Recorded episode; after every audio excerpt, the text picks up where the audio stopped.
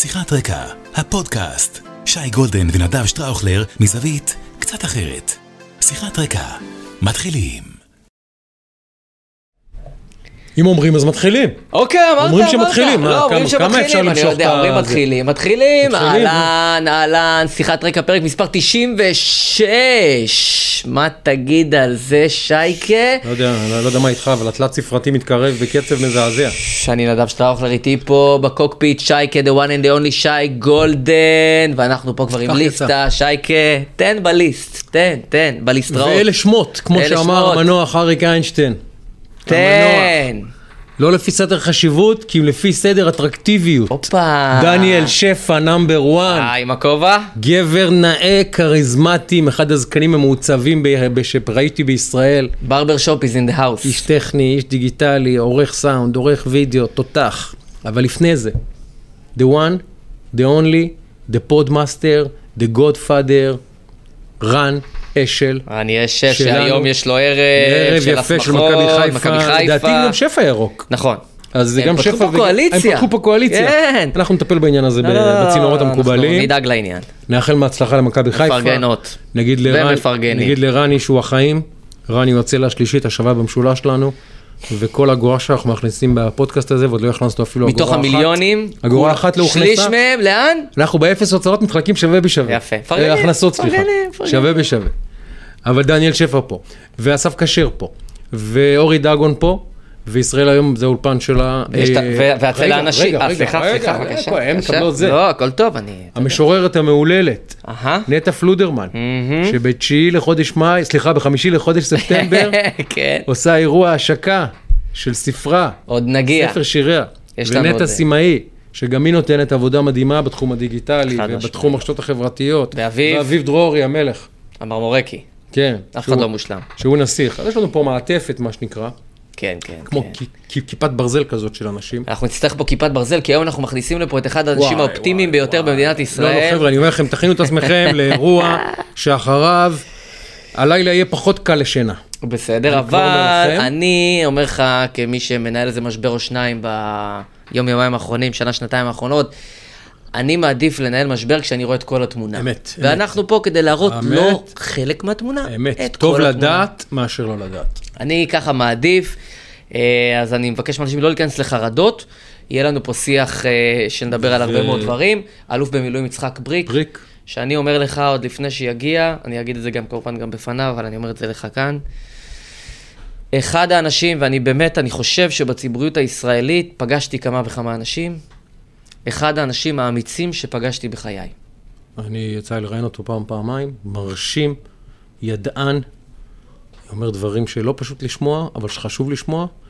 ואנחנו מבטיחים לכם פרק שאתם, אם אתם פה, אתם צריכים להישאר ולהאזין. כזו שיחה, אה, לדעתי, לא שמעתם.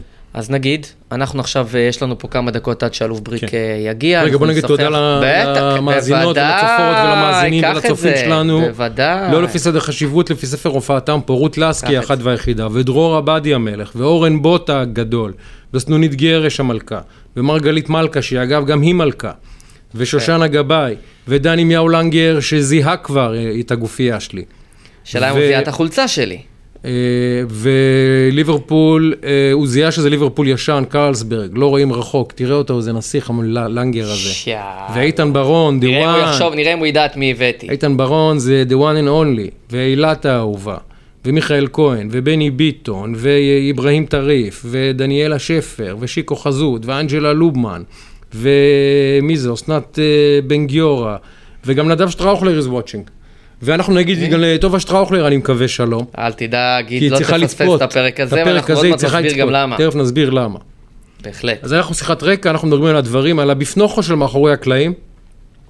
אנחנו מנסים לתת תמונה על ענייני היום אה, בשיחה נעימה, אינטליגנטית כמה שאפשר, אנחנו לא כאלה אינטליגנטים, אבל בדקה ביום שיוצא לנו להיות אינטליגנטים, ננסה לנקז אותה לתוך המפגש הזה.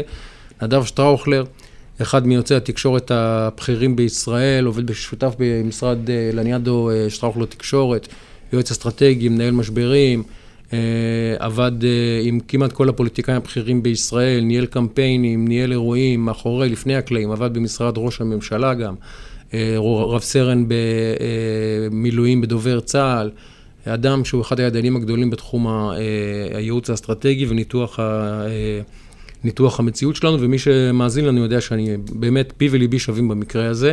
מסרתי אמת, אה, מה שנקרא, אמת דיברתי, כמו שאומרים בבית משפט.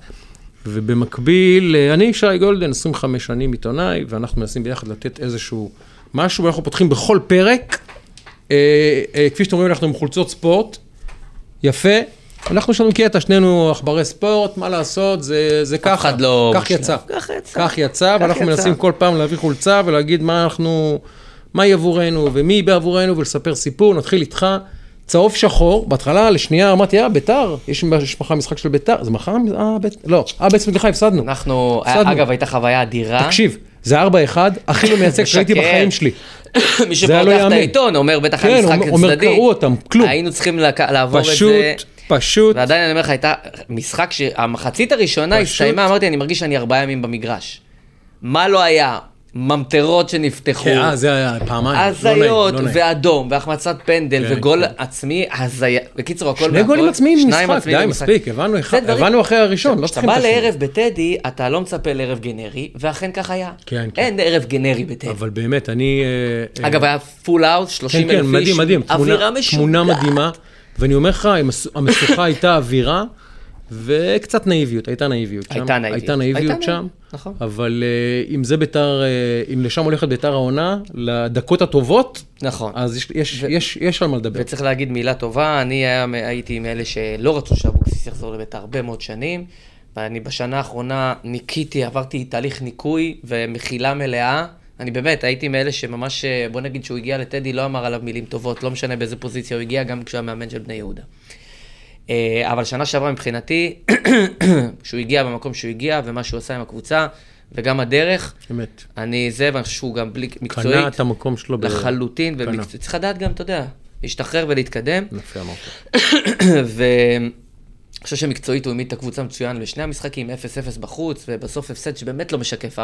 התוכנית לא, משחק לא. שלו הייתה טובה, אתה לא יכול אה, לתרחש גול עצמי הזוי כזה, ועוד שני... והגיעו לכמה מצבים שהם היו היו מצליחים? ל- היו? מצליחים להבקיע. היית מבקיע, וח- ופסלו לנו שער בנבדל שהיה צריך להיות וראית שוויון. שהיוונים קצת אה, קצת רעדו להם הרגליים לא קצת, היו- היו דקות ש... אבל פשוט אה, אבל זה מה יש. אין מה לעשות. אז אני היום עם צהוב שחור. תראה, אה, ליברפול זו קבוצה שאני מאוד מחבב, אני לא יכול להגיד שאני אוהד אותה, אבל אני מאוד מחבב את קוראים להם The Mighty Reds, אתה יודע. אז, אה, זהו, מצד שני זה אדום, אני לא יכול ללבוש אדום. כן. אבל, עם זאת, בשנות ה-90, הם שיחקו בחולצת החוץ השלישית שלהם, הייתה חולצה הזאת ממש, צהוב שחור. הנה נטע סימאי שעוברת שם, אנחנו נגיד לה שלום. מה זה האיור הזה? זה גביע, זה זה גביע אנגלי כאילו? מה זה? עכשיו, ה- זה, זאת חולצה שהם בשנות ה-90, אפילו אני אגיד לך בדיוק, זה 94 עד 96, ואנחנו פרק 96, כן. ומי שנמצא בגבי הוא לא אחר מאשר יאללה, רוזי רוזנטל. רוקט. רוקט רוני. וואי, וואי, וואי. חולצה מרגשת. עכשיו, אני לא וואי, זכרתי, כי הייתי עם חולצה של. רוזנטל, ויש לי עוד אחת, לא יודע אם זה זאת הייתה באחד מהפרקים אי שם. כן, כן, אני זוכר שלבשת פעם אחרת, אחרת הייתה. ורוני רוזנטל זה באמת, אה, אני אה, כמי שגדל אה, באמת בתוך הספורט. בשנות ה-90, חווה אותו בליגה האנגלית, המשחק שהוא פתח עם שלושה במשחק הראשון שלו, בלתי נשכח. אה, קריירה ענפה, גם... אה, וההחמצה הגדולה בתולדות. הפרמייר ליג. וג- וגם... נבחרה עליו החמצת-. המאה בפרמייר לא ליג. עלינו, אבל גם, גם, אתה מבין, גם, אפרופו, כאילו, רוזנטל היה שחקן אה, יוניקורן. אני לא זוכר מי רוני ועד נכון, רוני, שחקן כמו ישראלי רוני. כזה לא ראינו. גם שחקנים לא ישראלים, אני לא זוכר הרבה כאלה. טנק שדוהר במהירות שיא, הגול נגד אזרבייג'אן, כמובן, שעבר 40 שחקנים בדרך, ראיתי את זה בשידור חי, אני זוכר ממש את הרגע, גול עצום כמובן. אה, הקריירה הענפה באנגליה, שחקן ישראלי, בימים האלה באנגליה, בליברפול, עם כל מיני שחקני על מטורפים, הוא שחקן מוכר באנגליה, רוני רוזנטל. כן, כן. זה, זה שם מוכר באנגליה, כן. אוהבי כדורגל יודעים על מי מדובר. גם בגלל ההחמצה, כמובן בלתי נשכחת, לא, אבל את האליפות, הוא הגיע באמצע העונה, את האליפות ההיא, הוא זה- הוא חלק גדול ממנה. וגם בגלל שהוא, אתה יודע, תמיד זוכרים את התחלת הסוף, זה עניין פסיכולוגי, אז כמובן יש את ההחמצה, גם קריירה ענפה. אה, אגב, מכבי חיפה, אחר כך בבלגיה, מבלגיה, נכון, כשזה עוד לפני נכון, שהיו הרבה נכון. שחקנים, קלאב ברוג', סטנדרט ליאז' ואז ליברפול, טוטנאם, 88, הוא שיחק יותר בטוטנאם אה, מאשר... הייתה לך חולצה של טוטנאם. הבאת, להיות, לא נכון. של ליברפול. מאשר בליברפול, סיים את הקריירה בווטפורד, אה, גם סוף שנות ה-90, אז אנחנו בפרקי ה... פרק, פרקי ה-90, אז אה, רוני רוזנטל מבחינתי אחד מהשחקנים הגדולים, כן, כן. אה, בטח בשנות ה-90, אז אני היום עם אה, Rocket רוני, צהוב שחור, והיה תקופה, קבוצה ש... מרגשת, היה תקופה שהוא ואוחנה שיחקו באותו הרכב בנבחרת. שזה כאילו, מפלצתי. זה שחור ולבן, זה כאילו שוקולד ו... ו... ו... ו... ומה ההפך משוקולד? היה חוגג whatever. עם היד, כן. זה כאילו הגאון, המוזיקאי, הקוסם, מול הסוס, הקרנף. עכשיו, מה שמדהים זה שהוא הגיע לליגה האנגלית, שזו ליגה שהיא לא כמו היום, שחקנים הכי טובים בעולם, טכנית, גם אז הייתה ליגה מעולה כמובן. נכון. אבל שחק... ליגה מאוד פיזית, מאוד זה, והוא היה יותר פיזי מהבריטים. זאת אומרת, היא מגיע לאי הבריטי, והוא יותר פיזי ויותר טנק ויותר סוס מהבריטים, זה היה מדהים. נכון. שחקן ישראלי. היה עוד אחד כזה שהיה היה לו איכויות כאלה, שלמה שירזי, יחיא הבדלצ'יק, גם היה סוס באגף ימין. וכמובן. אני, אני אישית מאלה שצעקו לו דיו דיו. דיו דיו, אני. אישית מאלה שהיו אני לו לא ביציע. הייתי שם, אבל הדיו דיו כמובן הייתי נשאר. ביציע ברמת גן על הקו, הייתי צועק לו דיו דיו דיו, מומו שירזי.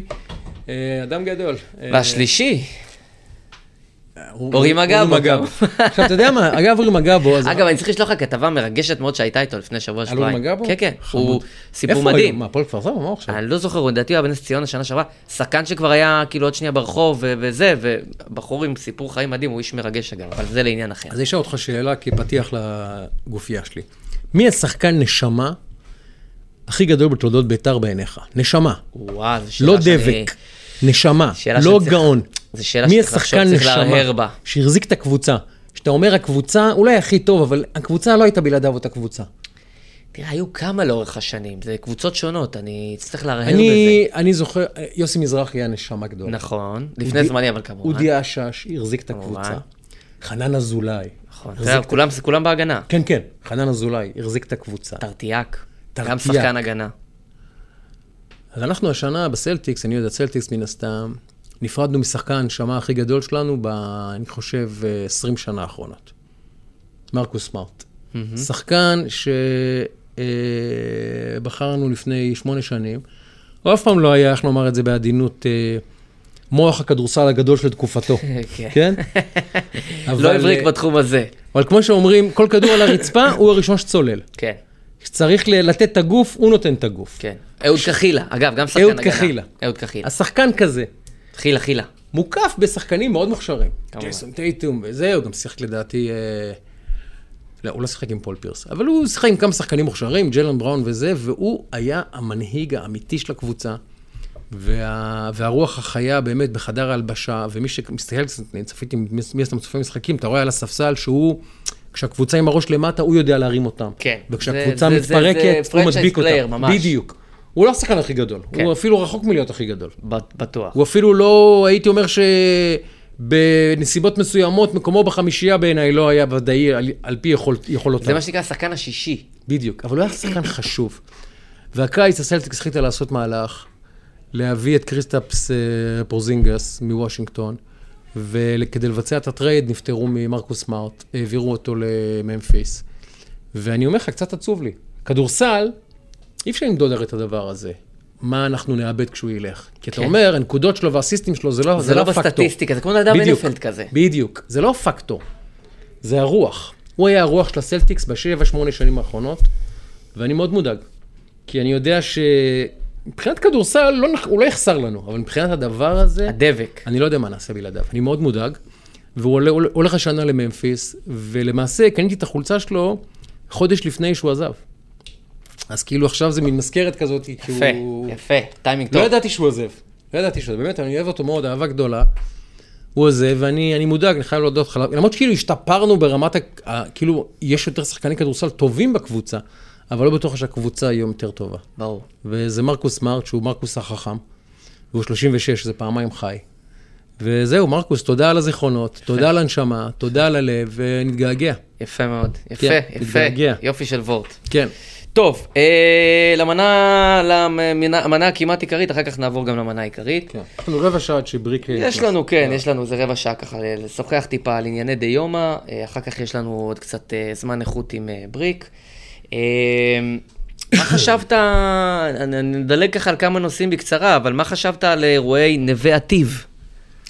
אני, אה, בכלל, כל הרדיפה השיטתית הזאת, עניין שיותר הטריד אותי, היה עניין אתמול או שלשום בשדה התעופה עם מאי גולן ואימא שלה. כן. יושבת שרה בממשלת ישראל עם אימא שלה, שם, באולם באולם. אולם, אה, אולם יוצאים, איך שקוראים כן, כן, לזה. כן, בטרמינל. עם אימא שלה, אישה בת 76. ומתחילים להשתולל עליה. בושה, בושה, בושה, בושה. בואנה, באימא שלכם. באימא שלכם.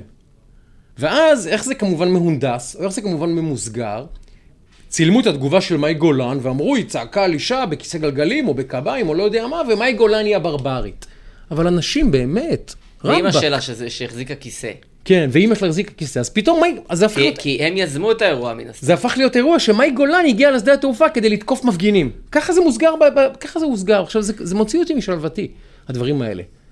כאילו, אני, אני, הרדיפה הזאת אחרי אנשי ציבור, וזה זה, זה טקטיקה של המחאה. ממש טקטיקה. רדיפה אחריהם לכל מקום. הם במס- אומרים את זה, הם כן, עושים את כן, זה. למרר את חייהם בכל מקום. כן. בעיניי, ש- יש, תקשיב, יש במחאה הזאת הרבה צדדים יפים גם. מי ש... מי ש... מי ש... נכון, מי דיברנו על זה פה על לא כן, אחת. יש לה גם הרבה צדדים יפים וראויים ומכובדים, אבל נכון. הרדיפה הזאת, אחרי שמחה רוטמן רודפים ברחובות ניו יורק עם מגאפון, אחרי... אה, אה, אה, לא, אה, אה, שרים הולכים אנשים להליכה עם איש- עם עם- האישה והילדים שלהם. כן, הילדים קטנים. אלי כהן יושב עם אשתו במסעדה, צורכים, מה זה? מה זה? אני אגיד לך מה מה, זה? מה זה? אתה יודע מה זה? על אותו דבר העניין הזה עם נווה עתיב. כן. יוצא ראש הממשלה באמת לנופש של יומיים עם אשתו. בסדר, אתם לא... אז... אני לא מבין את זה, תסלח לי, אני לא מבין את זה, אני לא מבין את זה, אני לא, גם לא אוהב את זה, אני גם לא מכבד את זה למען האמת. אבל זה, זה מה שזה, וזה מדכדך בעיניי מאוד. וכמובן שבוואלה אתמול הייתה ידיעה כמה עולה לנו החופשה של נתניהו בנווה עתיב, כמה מאות אלפי שקלים. כן. בואנה, באמא שלכם. אתם רוצים שנספור הוצאות של משפחת בנט על וולט בלבד? מה, אתם רציניים עכשיו? אתם סופרים עכשיו 300-400 אלף יאיר שקל? לפיד נמצא ב... ויאיר לפיד וכו' וכן הלאה. הקטע הזה, שאתה רואה את התקשורת פשוט עושה, לא איפה ואיפה, עושה פשוט, פשוט, זה לא ייאמן איזה דאבל סטנדרט. אי אפשר לשאת את זה כבר. ושוב, אם אתם אומרים ראש ממשלה, כל שקל שאתה מוציא, אני רוצה דוח, וח- אני רוצה דוח לציבור, אז תעשה את זה לכל ראשי הממשלות. אבל אתה לא יכול רק ממשלה אחת לרדוף, וממשלה, וממשלה אחרת להגיד הכל בסדר, כמה שבנט מוציא ולפיד מוציא וזה, הכל בסדר. זה בלתי נסבל בעיניי, והחדירה הזאת למרחב הפרטי של אנשים היא בלתי נסבלת בעיניי. אתה יודע מה, מה, מה הכי זה? א', בעיניי זה בזוי. פרקטיקה בזויה, מכוערת, overkill של ה century, ואני אגיד לך למה. אחד, אם מישהו חושב שזה יגרום ל, אה, למישהו מאותם אנשים, כן. עכשיו פתאום, לה- להפך, נהפוך הוא. אני שמעתי מקולות מאנשים, אה, בשרים וח"כים מהקואליציה, שהאקטים האלה גורמים להם לא רק שלא ללכת אחורה, הם מחזקים את אה, צדקת דרכם במובן הזה, והם לא... יק... אתה יודע, זה כמו... אחת הסיבות, ישב פה גם יואב קיש ודיבר, אנחנו למה היינו חייבים להעביר, מעבר לכל הסיבות וכולי, למה היה קריטי להעביר את עילת הסבירות? כי אי אפשר היה להיכנע לסרבנות. אותו דבר בעניין הזה, כמובן יש הרבה משתנים, אבל אחד מהם זה שברגע שאתה מפעיל פרקטיקות כאלה, אתה בעצם אומר לצד השני, אני לא יכול להיכנע לפרקטיקה הזאת. אז בעצם אתה מייצר את האקט ההפוך, זה overkill, זה פרקטיקה בזויה בעיניי. נשים וילדים, אימהות, וזה מחוץ למשחק. מחוץ למשחק. אמרת, דיברנו פה על המחאה בהרבה מאוד פנים גם פוזיטיביים ודברים דברים על הכיפאק שעושים וכולי. זה פרקטיקות שהן מחוץ למשחק, ואני בז להן באמת, ממש. לפרקטיקות האלה. מכוער מאוד. שבאים לילדים, שבאים לאישה של חבר כנסת, שמשתוללים על אימא של חברת כנסת, בזוי בעיניי, וכל הסיפור הזה בנווה עתיב וכולי, ואני אומר לך, יותר מנווה- מזעזע. יותר מנווה עתיב, העניין עם מאי גולן ממש ממש הרגיז אותי. אגב, תיזכר, עם טלי גוטליב, והבת שלה, שש בבוקר, מח- ב- ב- הגיעו ואומרים לה, לבית. "יו, ת- תעדכני את הילדה, כן, שהיא לא ש- הולכת לגן היום. כן, שהיא לא הולכת למסגרת, שזו לא מסגרת רגילה. כן. הם באים לבתים של אנשים, עכשיו, עכשיו זה, ואז זה הם מציגים את זה, כך. היינו מנומסים, אומרים היינו. מנומסים. עכשיו מה, הם באים, ראיתי איזה איזשהו סרטון עם שמחה רוטמן, שהם הולכים אחריו למסעדה, צועקים עליו, צורכים עליו, צורכים עליו, ואומרים לו, מה, אתה לא מוכן לדבר איתנו? תגידי, מה, אתם נפלתם על הראש? צורכים, צורכים, ואז למה אתה לא מוכן לדבר איתנו? הנה, שמעתי ש... אה, שהנשיא יצא זה ואמר, אני מוכן לדבר עם כל מי שרוצה לדבר. אבל מדובר על אנשים, זה לא כולם, אבל האנשים האלה הם אנשים אלימים, והם לא מעוניינים לדבר. הם מעוניינים להשתיק. הם מעוניינים להשתיק. וזה, אסור להיכנע לזה. וזה פרקטיקה של אה, קבוצה קטנה של אנשים. אבל נתניהו בכלל, אה, בימים האלה הוא מרגל איראני. לא יודע אם שמעת על זה. כן. מרגל הבן איראני. אדם שכאילו... אתה יודע, אפשר לאהוב אותו יותר, פחות, הכל בסדר. מה שהאיש הזה עשה למען ביטחון ישראל, למען עם ישראל, כמה דברים שהוא חסך, באמת, זה אחד האנשים הכי אחראיים, מבחינה ביטחונית בוודאי. עוד מעט אה, נפגוש את אה, יצחק בריק, נשאל גם אותו. להגיד על נתניהו שהוא מרגל איראני, אתה מבין? אתה מדבר על דאבל סטנדרט. הרי, הרי ב, ב, אה, ב, במקום אחד שנאמר משהו, אז כולם משתוללים. במקום אחר שנאמר דבר כזה, יש פה כאילו תענית דיבור. עכשיו, כאילו, זה, זה, זה, זה אין גבולות, והדבר, אתה יודע מה, סבבה, כל אחד שיגיד מה שהוא רוצה, אבל זה שנותנים לגיטימציה לדברים היום, לאמירות כאלה, לסרבנות, שגם מדבר עוד מעט עם בריק על זה, זה מה שמזעזע אותי. אמירות קצה תמיד היו. אני זוכר, כתבתי לפני אה, אולי עשר שנים, טור על מישהי שהלכה ועשתה מה שעשתה את צרכיה על דגל ישראל. ובארצות הברית היא הייתה נכנסת לכלא על זה, ופה זה בסדר. כשאתה מנרמל, כשאתה מאפשר את הדברים האלה, אז אנחנו בבעיה גדולה, ואסור לאפשר את זה ואסור לעבור על סדר היום. רציתי לדבר איתך על... אה, א', רציתי לשמוע את הטקסט שלך, אפרופו הסיפור שהיה עם אה, אה, ארי שמאי והשיח ביניכם וכולי, כן. אני אשמח לשמוע את כן, הטקסט שלך, כי. א', ראיתי שכתבת, וראיתי שהתנצלת בפניו על הדרך, וא', שאפו אחי. בוא, צריך להגיד גם את מה שצריך להגיד. כן, שנינו אוהבים את ארי שמאי. בהחלט. אה, דיברנו גם בשבוע שעבר על זה ככה בקטנה, מאז הוא כתב, ואתה הגבת לו, ואתה יודע מה, זה, זה בעיניי בגרות, אפרופו בקטנה, מה שאמרתי על אבוקסיס כל השנים, וזה צריך גם לדעת להתקדם, ורוב האנשים מטפסים על עצים ולא מוכנים לרדת. ווואלה, שאפו אחי. באת, אמרת את מה שאמרת בשידור, אמר- ובאותה מידה יכולת לבוא אמרתי את ולהגיד. מה שאמרתי, וצפיתי בקטע, ואמרתי, ואז, כאילו, אני לא מרבה לצפות בתוכניות שלי או קטעים שלי, אני לא אוהב, זה לא, זה, זה, זה, זה לא נעים לי, זה קצת מביך אותי, זו חוויה מוזרה לראות את עצמך בטלוויזיה, אבל צפיתי בקטע, ואמרתי, שי, לא, לא אהבתי איך שנראיתי, לא אהבתי את הטון, לא אהבתי את השפת גוף, לא אהבתי את, ה, לא אהבתי את הטקסט, ואני, מאחורי התוכן של דבריי, אני לא, אני, אני לא נסוג ממנו. אני חושב שאריה אמר דברים שאסור לומר, שהם חמורים, שהם מגונים, שהם בעייתיים. אני חושב שהערוץ קיבל החלטה נכונה, ו, ואני ספגתי באהבה הרבה מאוד נאצות בימין ש, על הדברים האלה שאמרתי, ואני עדיין אומר אותם, ו, ועומד מאחוריהם.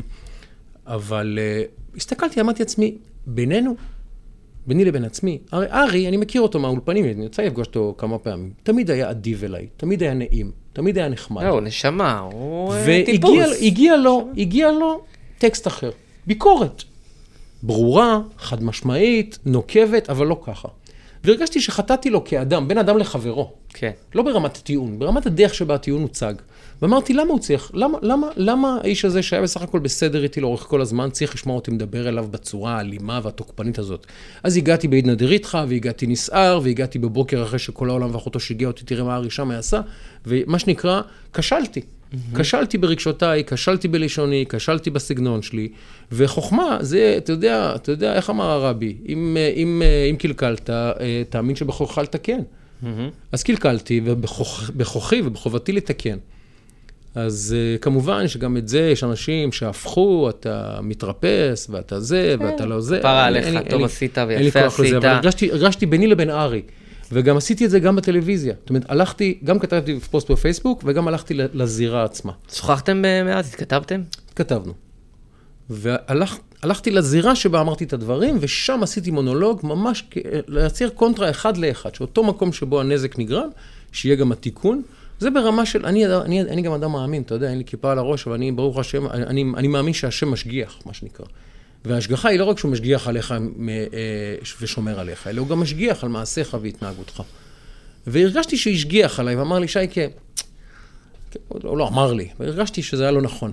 אז אמרתי, אני חייב לתקן את זה, ותיקנתי את זה, ואני באמת, ברמה האישית, אני מרגיש עכשיו הרבה יותר טוב עם עצמי, כי זה היה נכון, לנקות את הדבר הזה מול ארי, שהוא באמת אדם שלא עשה לי טוב, לא עשה לי רע, סליחה, כן. מעולם, והיה צריך לנהוג אחרת.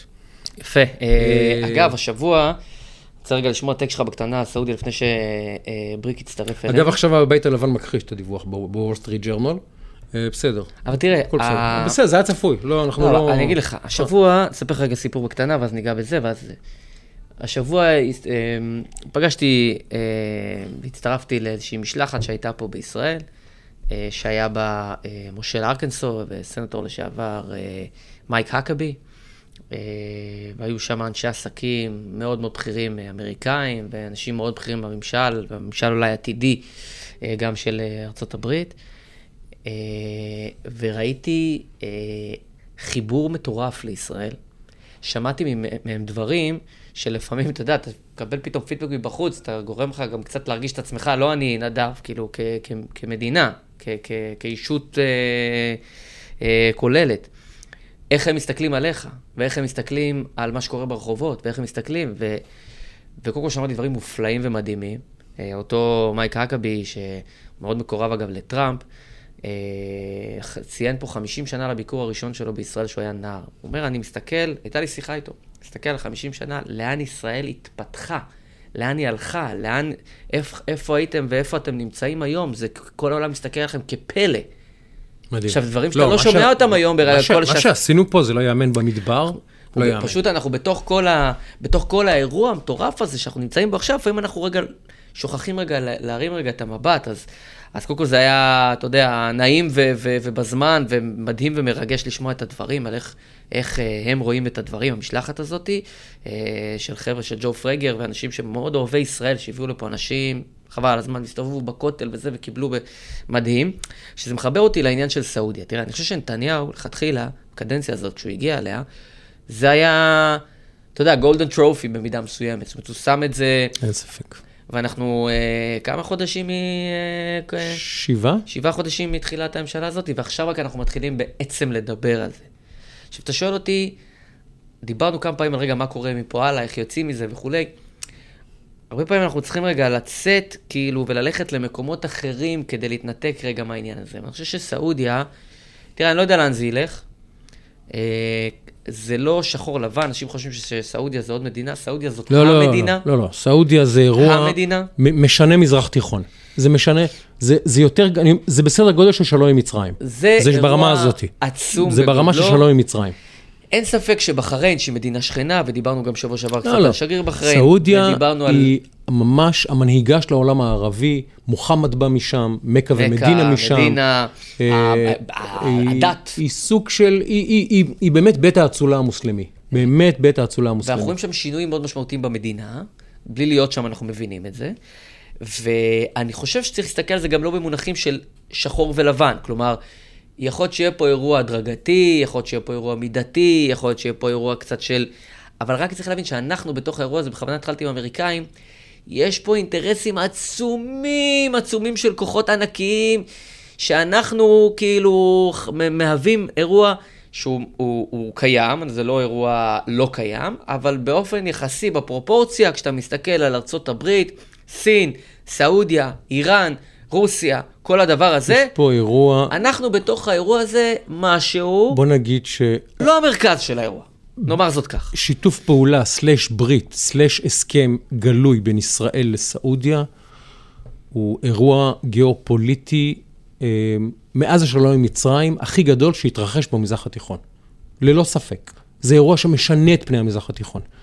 ואנחנו עוד נצטרך לראות איך הוא משנה אותם, אבל הוא משנה את פני המזרח התיכון. הוא מייצר פה, באמת, אה, פרס דיבר על אה, מזרח תיכון חדש. זה מזרח תיכון חדש. לגמרי. זה מזרח תיכון חדש. ו- ישראל וסעודיה באופן גלוי בנהלות יחסים, לא משנה איך נגדיר את זה, זה מזרח תיכון היסטורית חדש.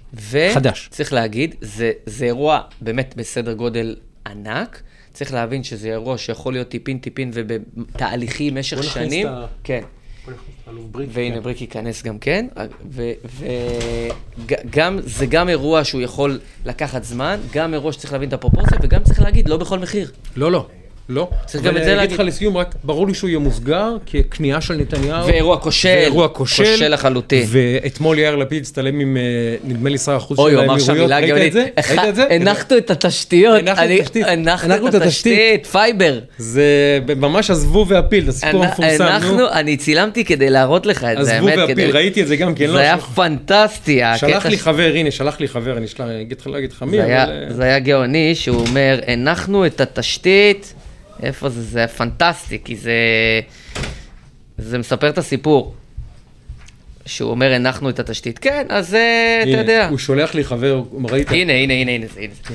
שמחתי לפגוש היום את חברים שותפי לדרך, עבדאללה בן סעיד, שר החוץ האמירתי באיטליה. אגב, נראה לי, על הדרך. מה קרה שם? לא, לא, לא נראה לי עד הסוף. לא, לא, לא תוכנן הדבר הזה, כן? בתקופת הממשלה שלנו, הנחנו את התשתית ליחסים בין המדינות, לא פחות ברור, ולא ברור, יותר. ברור, טוב, ברור. זה באמת אה, פארסה ענקית, אבל הנה, טוב. מצטרף אלינו. האלוף אה, אלוף במילואים יצחק בריק, גיבור ישראל בעל עיטור המופת. דניאל, תפנק את האורח כן. במים קצת, בקטנה. רגע, זה עיטור המופת או עיטור העוז? עוז. העוז, עיטור העוז.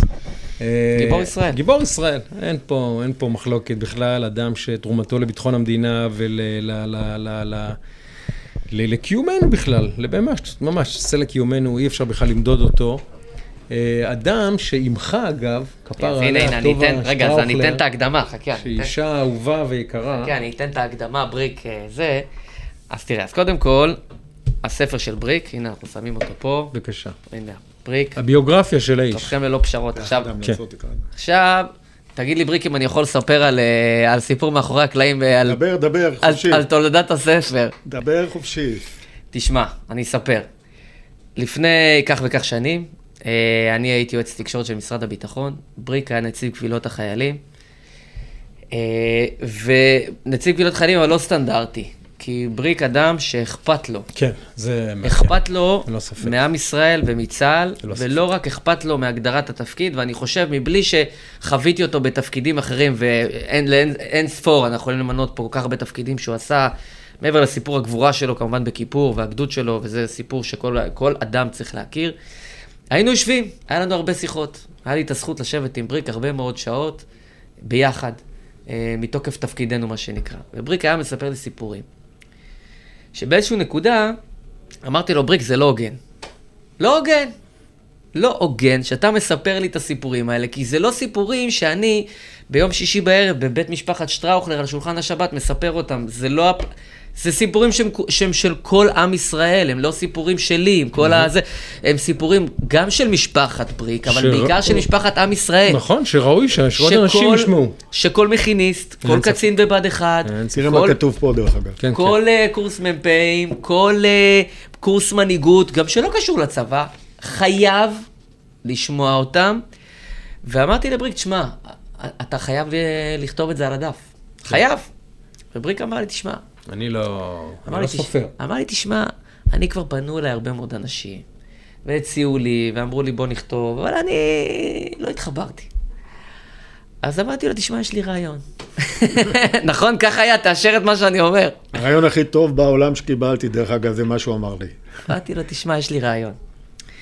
יש לי מישהי שאני חושב שאתם תתחברו מצוין. יש בינינו קשר משפחה מסוימת. חכה, עוד לא אמרתי. הבנתי. אמרתי לו, תשמע, לדעתי זה ליהוק בול בפוני. כי היא תדע לספר את הסיפור, אבל נאמן למקור ובאופן ש, ש, שכקורא, שכצופה וכולי, יוכל לקבל אותו, את החוויה האמיתית, כמו שאני מקבל אותה שאני יושב עם בריק ו, ושומע את השיחות.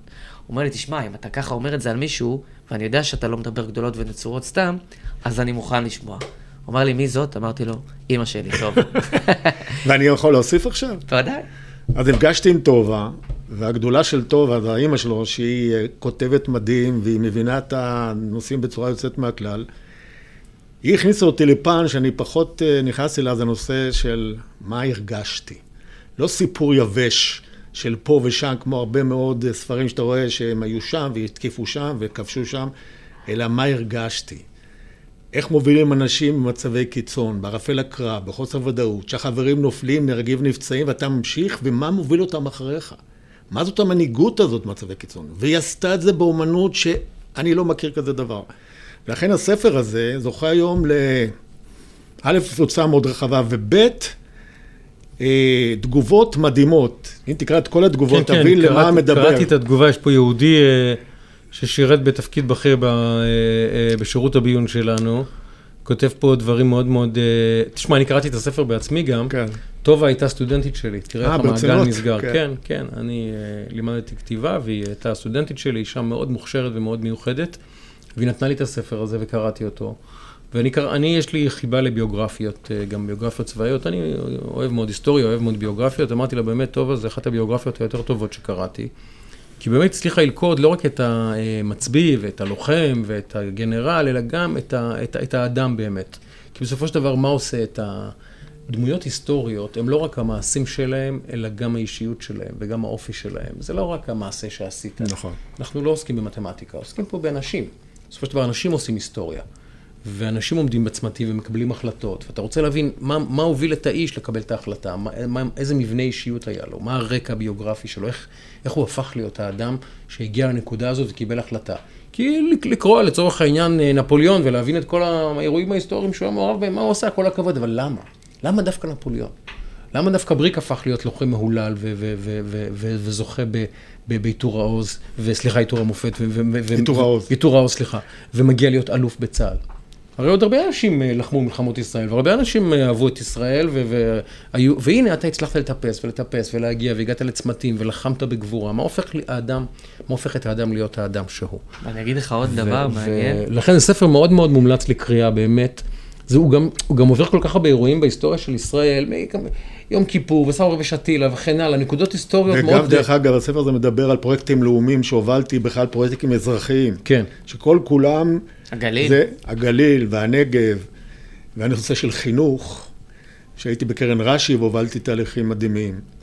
אה, שכל כולם זה אהבת המולדת, התרומה למדינה ולא רק הקבלה לעצמך. המוטו שלי בחיים זה לא מה אני יכול לקבל מהמדינה, אלא מה אני יכול לתת למדינה. אני קורא לזה שליחות. ולצערי הרב, אנחנו מאבדים את הערכים האלה היום. אז רגע, תכף נדבר על זה. זה, זה, זה המוטו של המנוח ג'ון קנדי, אל תשאל מה אתה יכול לעשות בשביל המדינה, אלא מה אתה יכול, אני, מה המדינה יכולה לעשות בשבילך, אלא מה אתה יכול לעשות בשביל המדינה. בדיוק, ואני אגיד לך, שכשאמרתי שבריק, לפני שנכנסת, שאמרתי שבריק הוא אחד האנשים האמיצים שפגשתי בחיי, כן. אני דווקא לא התכוונתי למימד שהוא על פי כל סטנדרט אמיץ בקרב. כן, בקרב. שזה אין עוררין, לא צריך אותי בשביל זה כן. לצורך העניין, כן? סיפור גבורה, באמת אחד מיוצאי הדופן מדהים, בתולדות מדהים. מדינת ישראל. מדהים. אני דווקא מסתכל על אחרי השירות הצבאי, ואחרי, וללכת נגד הזרם, ללכת נגד ביקורת, ללכת נגד אמירות, נגד מערכת, כשיש לך רק מה להפסיד, רק מה להפסיד, מתוך, כמו שבריק אומר, שליחות, ואי אפשר לספר לי סיפורים, בסדר? אני ראיתי את זה בעיניים.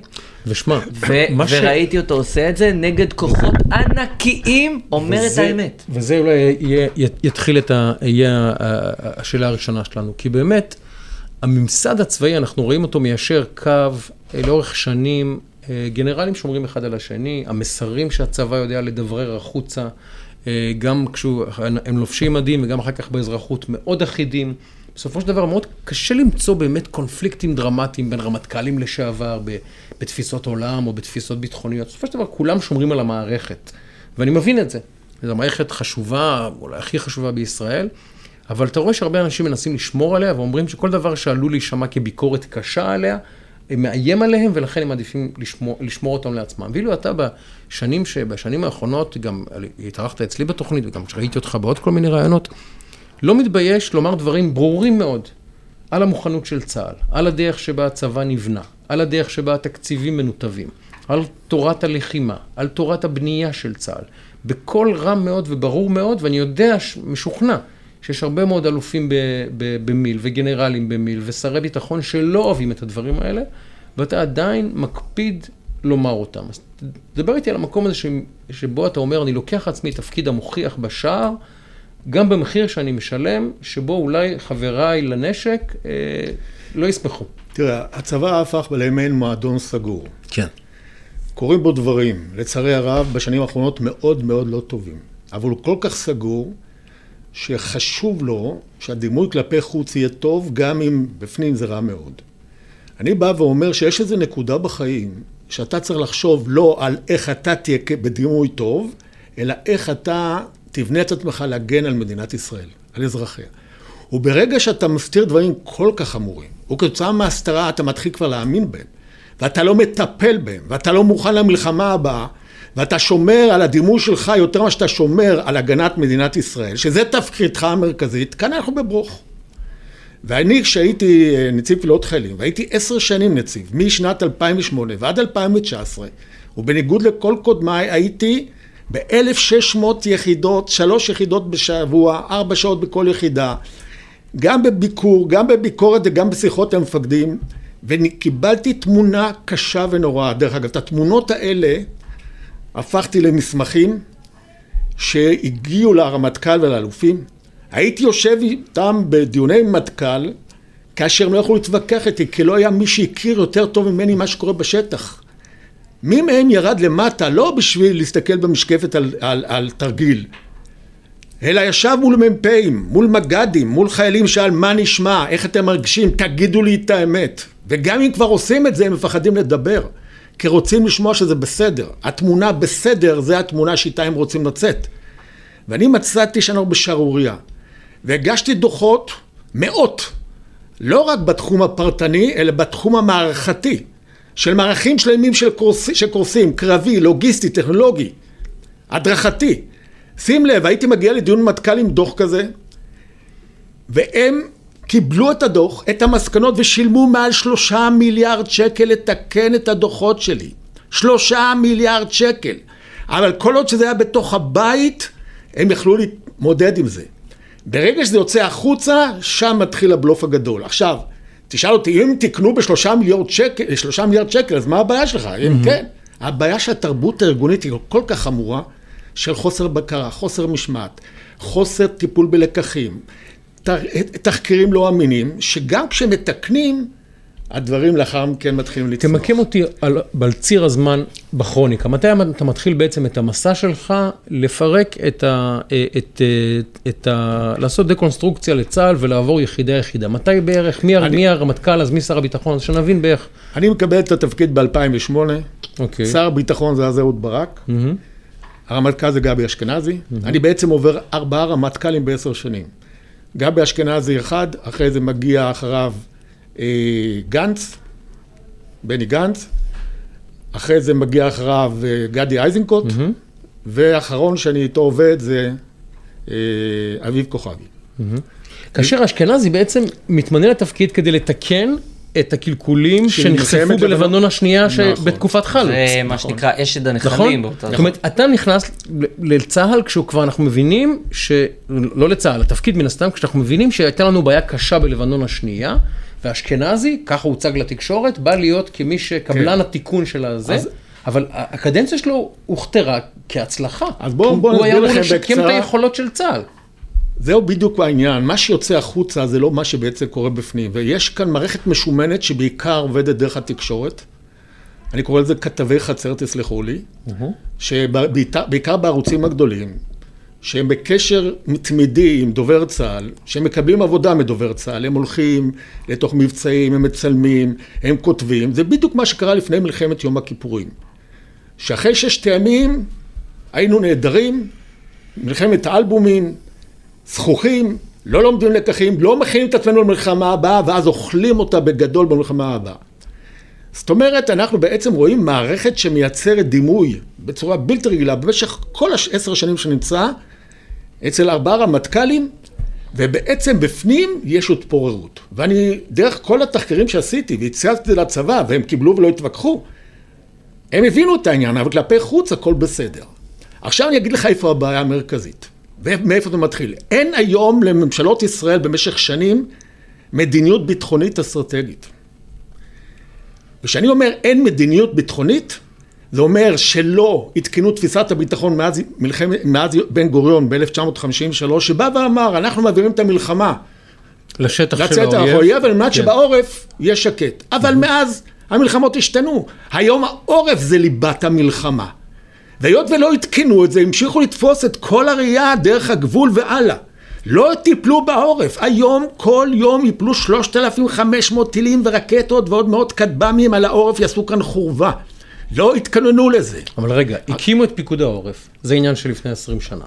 הקימו מערך של כיפת ברזל, מערך של קלע דוד, מערך של טיל חץ. זאת אומרת, יש ניסיון לתת מענה גם ברמה המערכתית להיבטים הלוגיסטיים של שיקום עורף, וגם בהיבט של אה, מענה לירי הרקטי. אז בואו אני אסביר לך. לעם ישראל יש, יש הרגשה שיש לו כאן פתרון שכבתי. אמרת, חץ, קלע דוד, כיפת ש... ברזל. בוא כן. אספר לך את הסיפור האמיתי. כן. חץ היום עולה שלושה מיליון דולר טיל.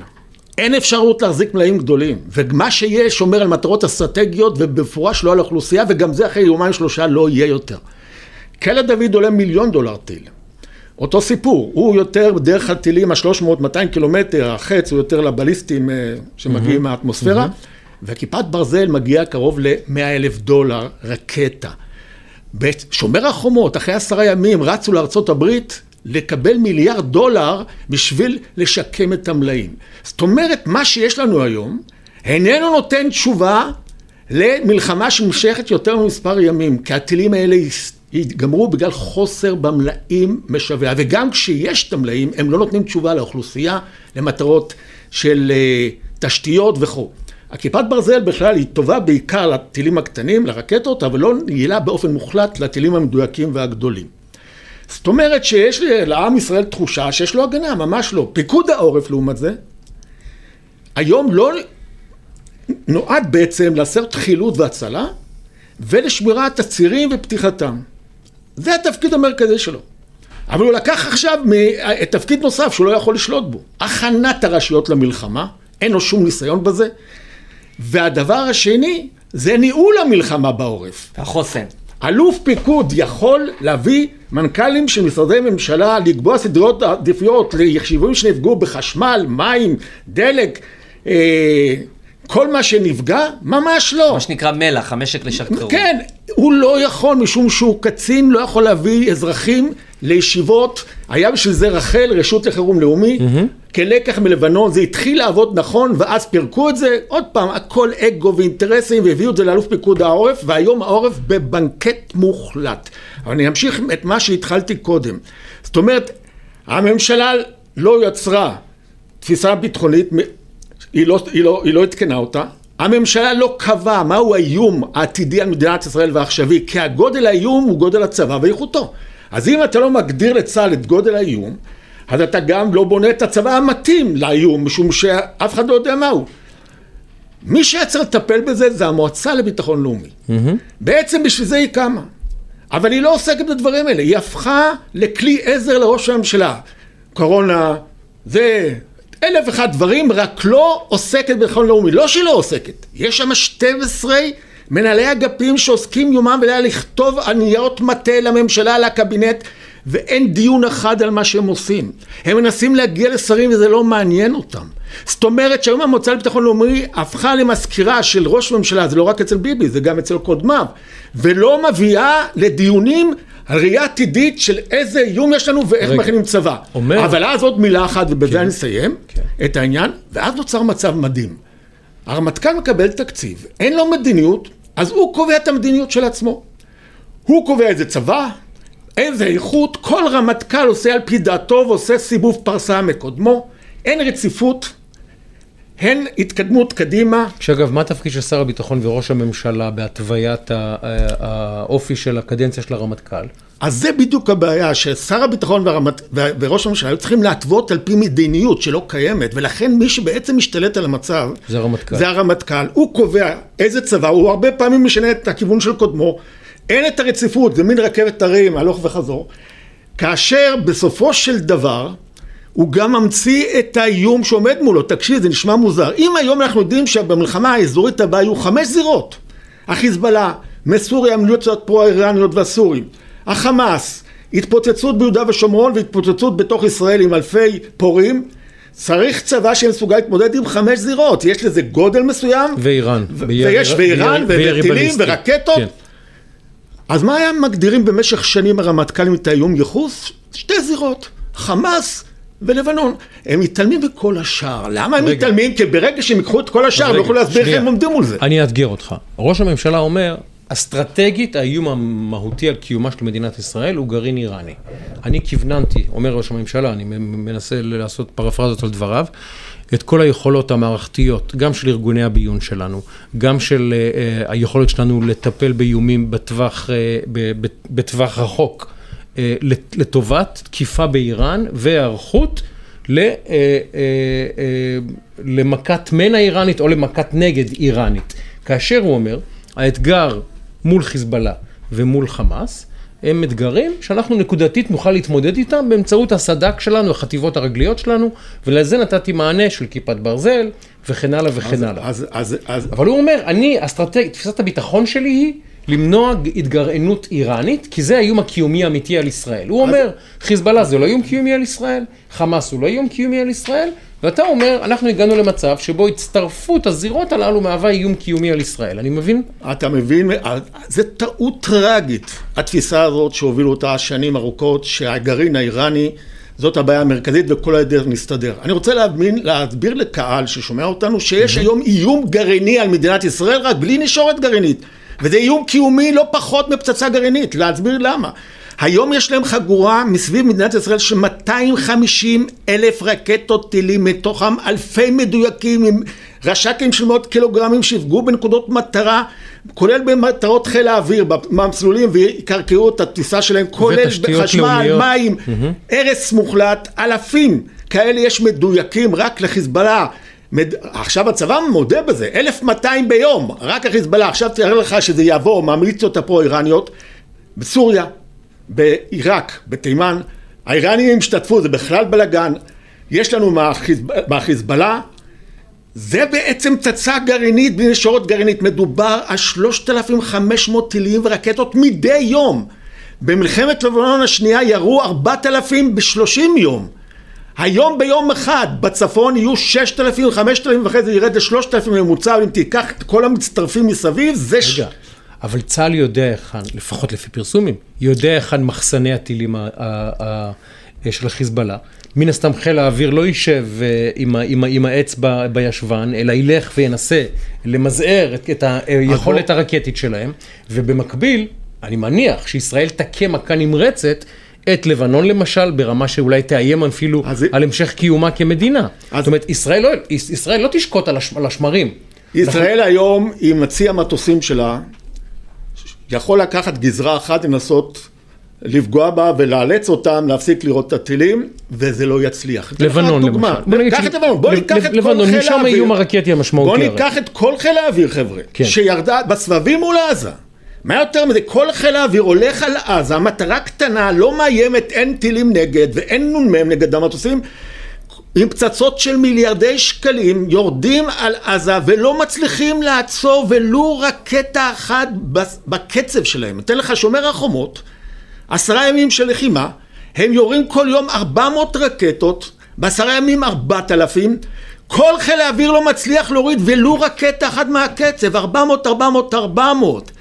איך חיל האוויר הזה שלא מצליח להוריד קצב של רקטות יצליח עכשיו לא ממטרה קטנה מסכנה אלא מהיקפים של מאות קילומטרים סביב ישראל מתימן, דרך עיראק, דרך איראן, דרך החיזבאללה. אומר אתמול שר הביטחון, נחזיר את לבנון לתקופת האבן. אני מאוד, מצטער, אני מאוד מצטער על האמרה הזאת, כי זה לא מתאים לשר הביטחון להגיד אותה. אוקיי.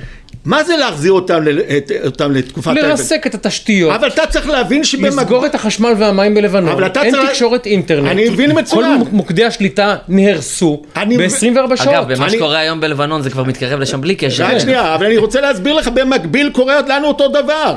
גם אם כל חיל האוויר ירד עכשיו ללבנון, הוא לא יפסיק את, ה- את הירי שלהם כמו שלא הצליח להפסיק בחיזבאללה, ששם גם לא הייתה הגנה אווירית. לא, בחמאס, סליחה, בעזה. כל חיל האוויר לא הצליח. אז מה הם חושבים שתוך 24 שעות הוא ישתק את כל הטילים שבמרחוק של 200 קילומטר מגבול ישראל ועד 300? טילים גדולים שעם משגרים ניידים, אז הוא יצליח לפגוע בח, בחמה, אבל יש לו מספיק אחוזים להמשיך מתוך ה-150 אלף טילים ורקטות שיש רק לחיזבאללה. ולראות, אבל הוא יצרף את כל האזור סביבנו, וכאן חיל האוויר כבר לא יכול לתת תשובות. רגע, רגע, עכשיו... זאת אומרת, רק שנייה, ואנחנו אולי נחזיר, ניתן להם מכה קשה, אבל במקביל נחטוף מכה קשה, מאוד. אז אני שואל את כל מי שמכריז להחזיר את לבנון לתקופת האבן, מה זה יעזור לנו אם אנחנו נחזור לתקופת האבן?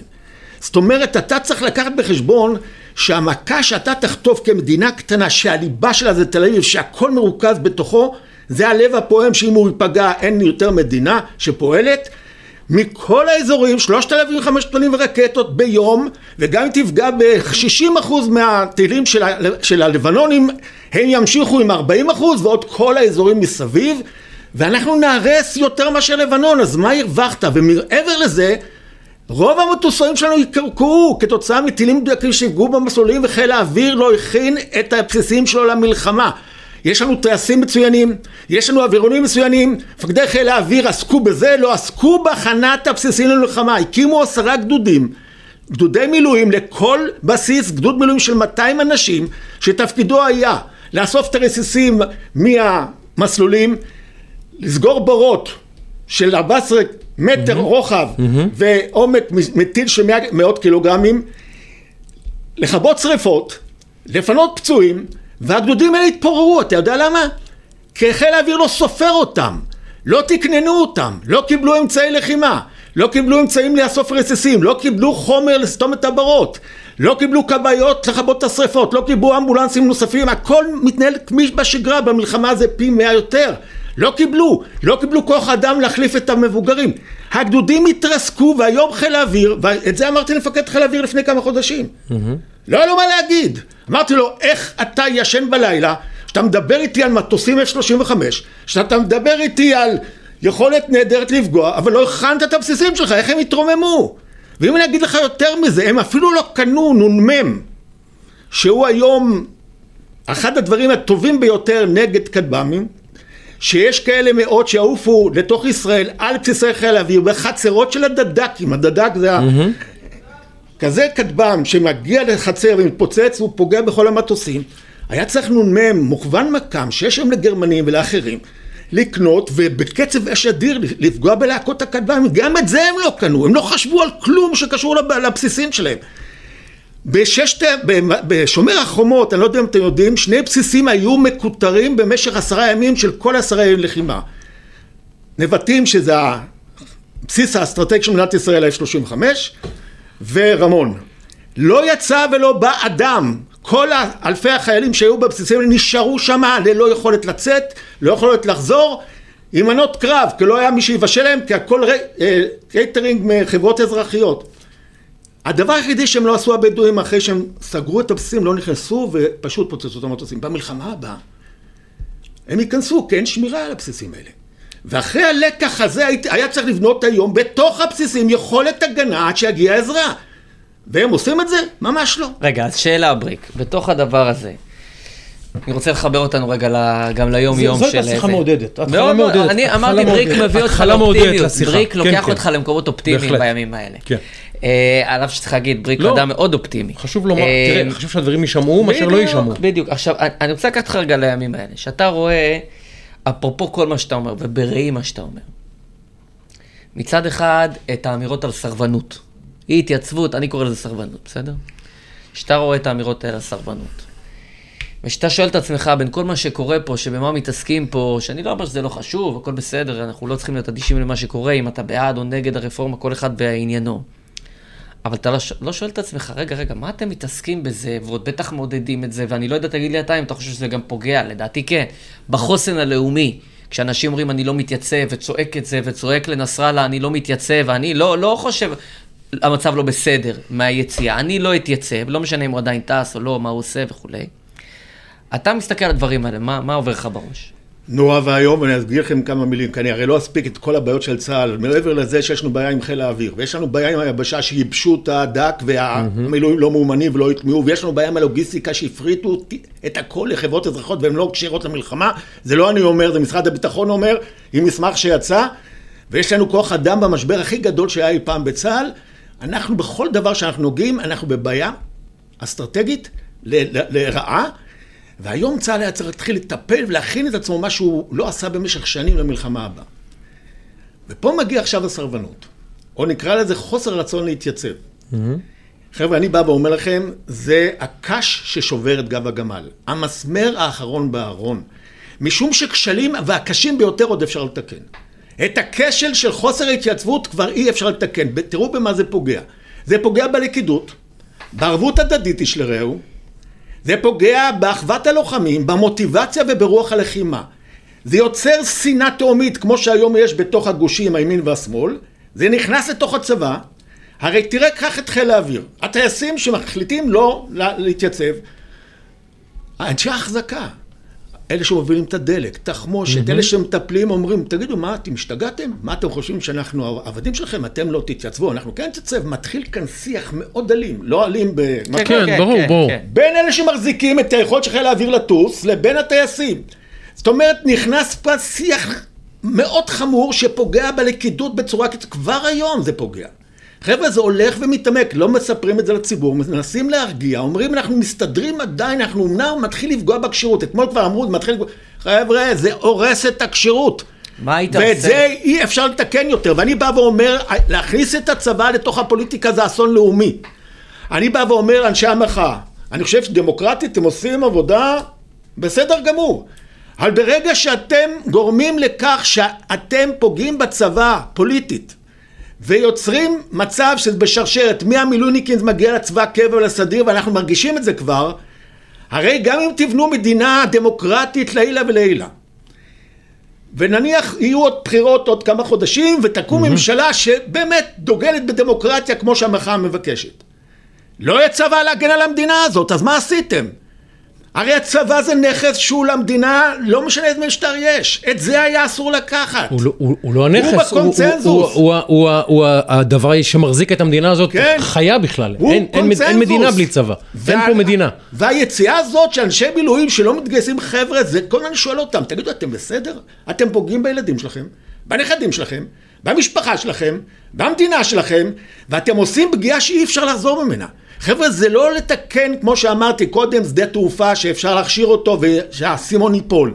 פה כבר, אחרי שזה נכנס פנימה, השיח הזה, אבל... זה דבר שלא בר תיקון, וזה בריק, אסון לאומי. אלוף בריק, אה, שר, אה, אה, רמטכ"ל לשעבר דן חלוץ, מעודד בגלוי סרבנות. ראש שב"כ לשעבר יובל דיסקין מעודד בגלוי סרבנות.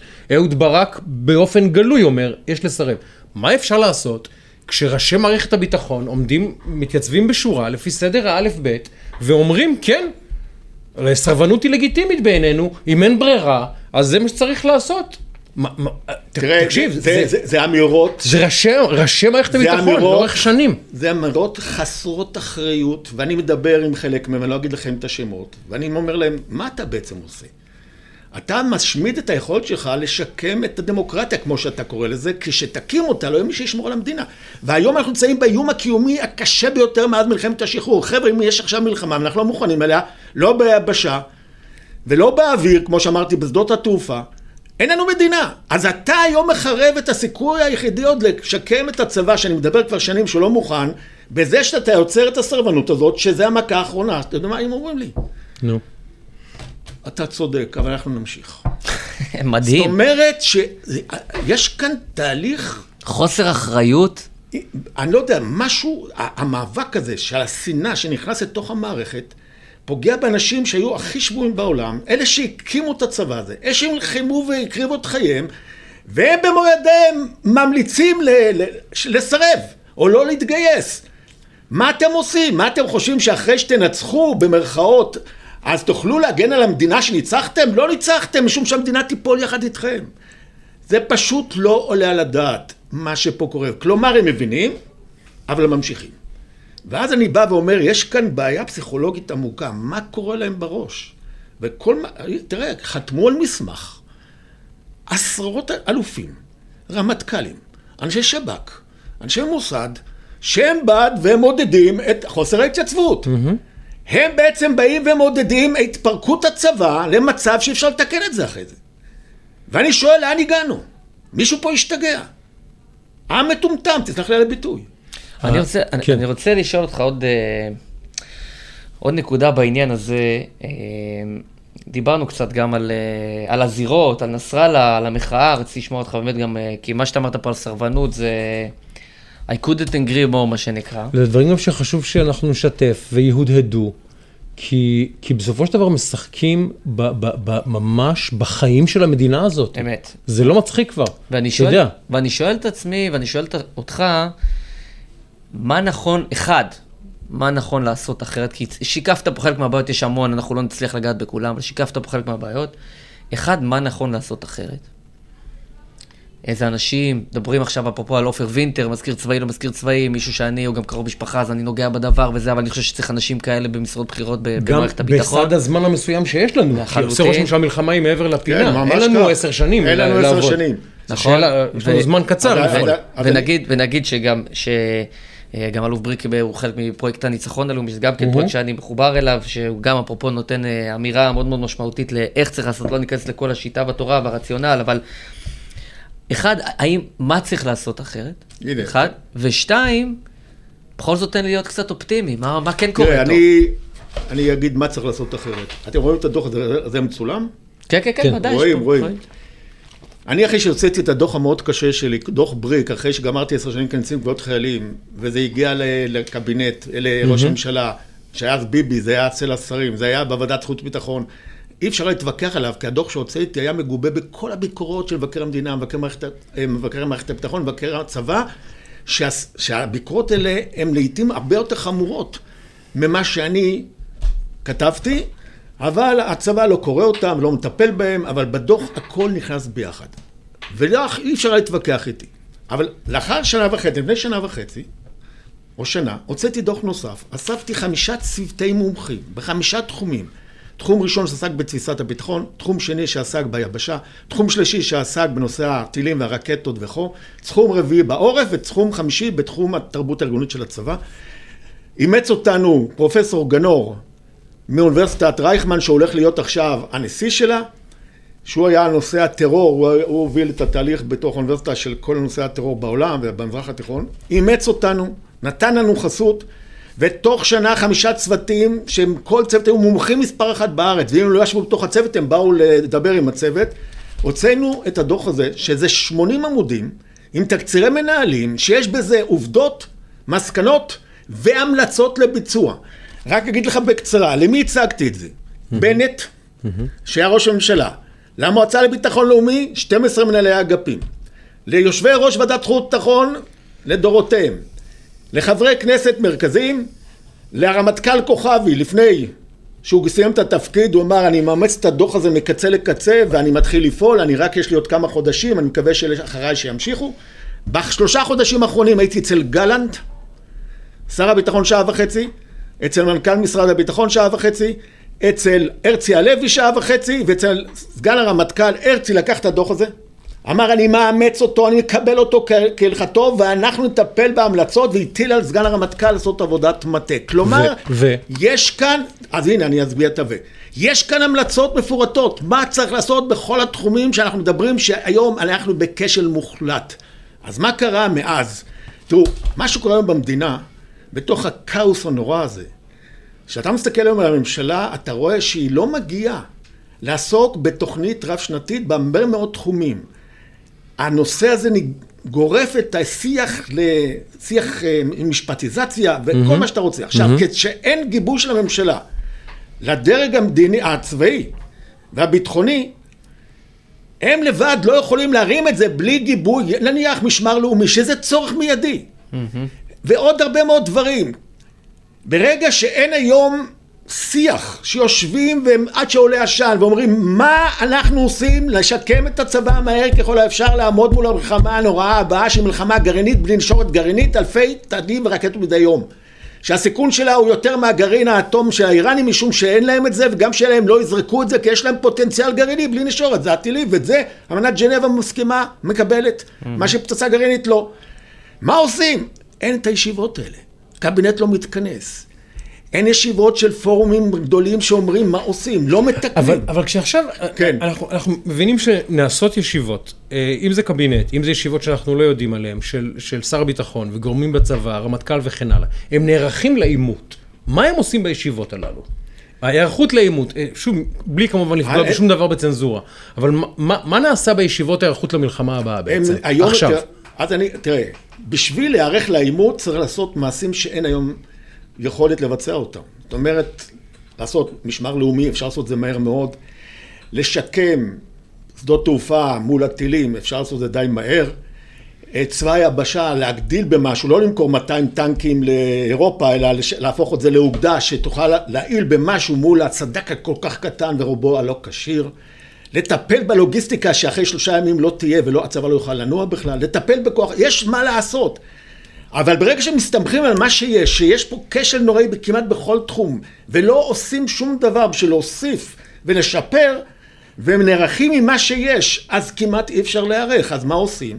מחליטים שהפרובוקציות שעושים לנו החיזבאלונים, לא כדאי להתמודד איתם, משום שיש להם אוהל, ואם נתעסק עם אוהל זה יכול להעביר אש, והאש הזאת תצמח, ויכולה ליצור פתאום עימות עם החיזבאללה, ואנחנו לא מוכנים, אז בואו נעשה שקט, נוותר על המים הטריטוריאליים. אתמול, אה, אתמול פורסם שנורו שני טילי נ"ט לעבר רכב סיור של צה"ל על, אה, על קו הגבול עם לבנון, הם החטיאו, אבל הנה, הם כבר יורים טילי נ"ט. זאת אומרת, עכשיו... ישראל, ישראל, סליחה על הבוטות, עושה במכנסיים, היא לא רוצה להתעמת עם, תראה, עם, עם, ב... עם, אני אתן לך דוגמה, עם האויב החיזבאללה. דוגמה, הם מעבירים אה, מחבל עם אופנוע לצומת אה, מגידו. כן. המטען הגדול הזה מתפוצץ. הקלימגור הזה, כן. היה יכול, ואחרי, הוא עם, עם, עם, אה, עם חגורת נפץ, הוא היה יכול להתפוצץ בתוך אוטובוס אחר כך. נכון. ואז הצבא היה חייב לצאת תגובה אמיתית. ברגע שהייתה תגובה אמיתית, הם היו חוזרים. הנה אסקלציה שעושה מלחמה בלי שאף אחד יתכוון אליה. לא אלה רצו, לא אלה, אבל יש כאן תגובה שמביאה תגובה. מה שקורה היום, צה"ל במקום להכין את עצמו להתמודדות הזאת, הוא נמנע מלעשות דברים הכרחיים, הוא יוצא ונתפס כרפ... כרפ... כ... כמתנהל ברפיסות, mm-hmm, mm-hmm. האוהל הזה שעומד שם בתוך טריטוריה, המים הטריטוריאליים של הגז שוויתרו עליהם בשנייה אחרי עשר שנים שמתווכחים כי לא רצו להתעמת עם חזבאללה, mm-hmm. הם עולים על הגדר ותולשים מצלמה שכולם רואים ולא יורים. הם מגיעים לגדר כבר חיזבאלונים עם נשק, על הגדר, על הגדר ממש, על הגדר, על הגדר והם רק צריכים לצאת פנימה לתוך היישוב שנמצא על הגדר ואף אחד לא עושה שום דבר ומספרים לנו הביטחוניסטים, אנחנו לא רוצים uh, להתעסק בזה, כי לנו יש את התשובות למלחמה. מה אתם מספרים לי? אתם בורחים מהמלחמה וזה בסדר, אבל אתם לא נותנים את התגובה ואתם מביאים חולשה כל כך גדולה משום שאתם מפחדים, משום שאתם יודעים שאין לכם תשובות. ועכשיו היה צריך להכין את התשובות והם לא מכינים אותן. אני אשאל אותך שאלה אחרת. נאמר שישראל אומרת, אגב, זו המדיניות של מר נתניהו לאורך כל השנים. נתניהו תמיד מעדיף להימנע מעימות כשאפשר להימנע מעימות. אם הוא יכול להימנע, וזה באופן, אפשר לומר לגנותו או לזכותו, הוא אדם שלא אוהב להפעיל כוח, אלא רק, ב, ב, רק כשהוא צריך. גם במבצע בג'נין, 36 אה, שעות ומיד לצאת משם כן, כן. עם כן. כמה, כמה שזה. אבל השאלה היא כזאת, יכול להיות שישראל צריכה אה, להכות מכת מנע. זאת אומרת, להגיד, אני יודע שאני לא ערוך כרגע, אולי. לאירוע שהחיזבאללה מנהל, ואני צריך להקדים, כמו בששת הימים, כן. תרופה למכה, לייצר איזה מכת מנע אפקטיבית מאוד, שתנסה להפתיע את החיזבאללה, תנסה להפתיע אולי גם את האויב החמאסי, ותתמודד עם הגזרות האחרות. יכול להיות שזה הדרך להתמודד עם האירוע הזה. דיונים... כי כרגע אנחנו נותנים לחיזבאללה ולאיראן לנהל לנו מתי המלחמה תתחיל. ממש הם מחליטים. אנחנו, תראה, מדברים על זה לא מעט, ועושים מחקרים מה זה אה, התקפת מנע. יש עם זה בעיות לא פשוטות. כן. ואני עוד לא מכיר הרבה ממשלות שיצאו להתקפה כזאת מהסיבה נורא פשוטה. בוא נלך עכשיו על החיזבאללה. כן. אם אתה עושה התקפת מנע, עדיין, נניח אתה מצליח אצלך מזדימה, עדיין אתה 50% פוגע, 50% נותר להם, והם יכולים פה להתחיל ולעשות לנו שמות, עם, במקום עם 150 אלף טילים רקטות, עם 70 אלף, שזה מספיק ויותר. אבל באותו רגע שאתה עושה התקפת מנע על החיזבאללה, מצטרפים המיליציות הפרו-איראנות בסוריה, שיש להם טילים, בתימן, בעיראק, יכול להיות שגם האיראנים יחליטו להצטרף, והחמאס. זאת אומרת... אבל אחת יעשו שהם יצטרפו בכל מקרה, במקרה של... לא משנה, אבל התקפת המנע הזאת מביאה את המלחמה האזורית. של אלפי טילים ביום, עם כל זה תהרוס שם בלבנון לא מעט, עדיין יפלו לך אלפי טילים כל יום במדינת ישראל, שאנחנו לא מוכנים לא להגן בפניהם. אנחנו לא מוכנים לתת תשובות למהומות שיפרצו בתוך מדינת ישראל ולמה שיהיה בתוך יהודה ושומרון. עשרות אלפים עם נשק mm-hmm. ירוצו מבית mm-hmm. לבית יראו, mm-hmm. ואנחנו לא מוכנים, כי לא הקמנו משמר לאומי. Mm-hmm. אין לנו צבא יבשה מספיק גדול להיות גם בצפון, גם במרכז וגם ביהודה ושומרון וגם בתוך מדינת ישראל, כי אנחנו קטנים. את כל זה הם מבינים. ואז תגיד לי את ראש הממשלה שיעז.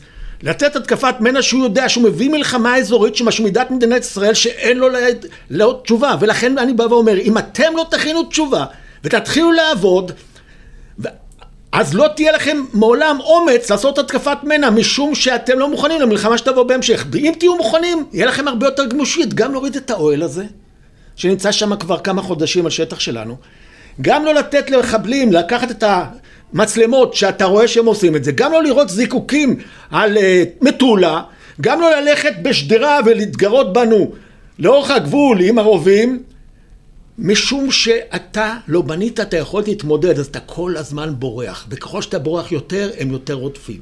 ולכן גם אין, אין שום סיכוי כרגע שמישהו ייקח החלטה לעשות התקפת מנע. מעודד, אז- רגע, אני רוצה. רגע להגיד, כן. אנחנו תכף לקראת סיום. אה, קודם כל, אה, בריק, אנחנו בכל פרק מזכירים פה את אה, אברה מנגיסטו, בכל פרק, בכל שבוע, ואני רוצה להגיד לך שהיום אנחנו 3,258 לילות וימים, שאברה מנגיסטו נמצא בשבי החמאס, כמובן, אה, אה, הוא לא היחיד שם, ואנחנו ככה מייחדים לו את, ה, את הנקודה הזאתי, וזאת גם שאלה.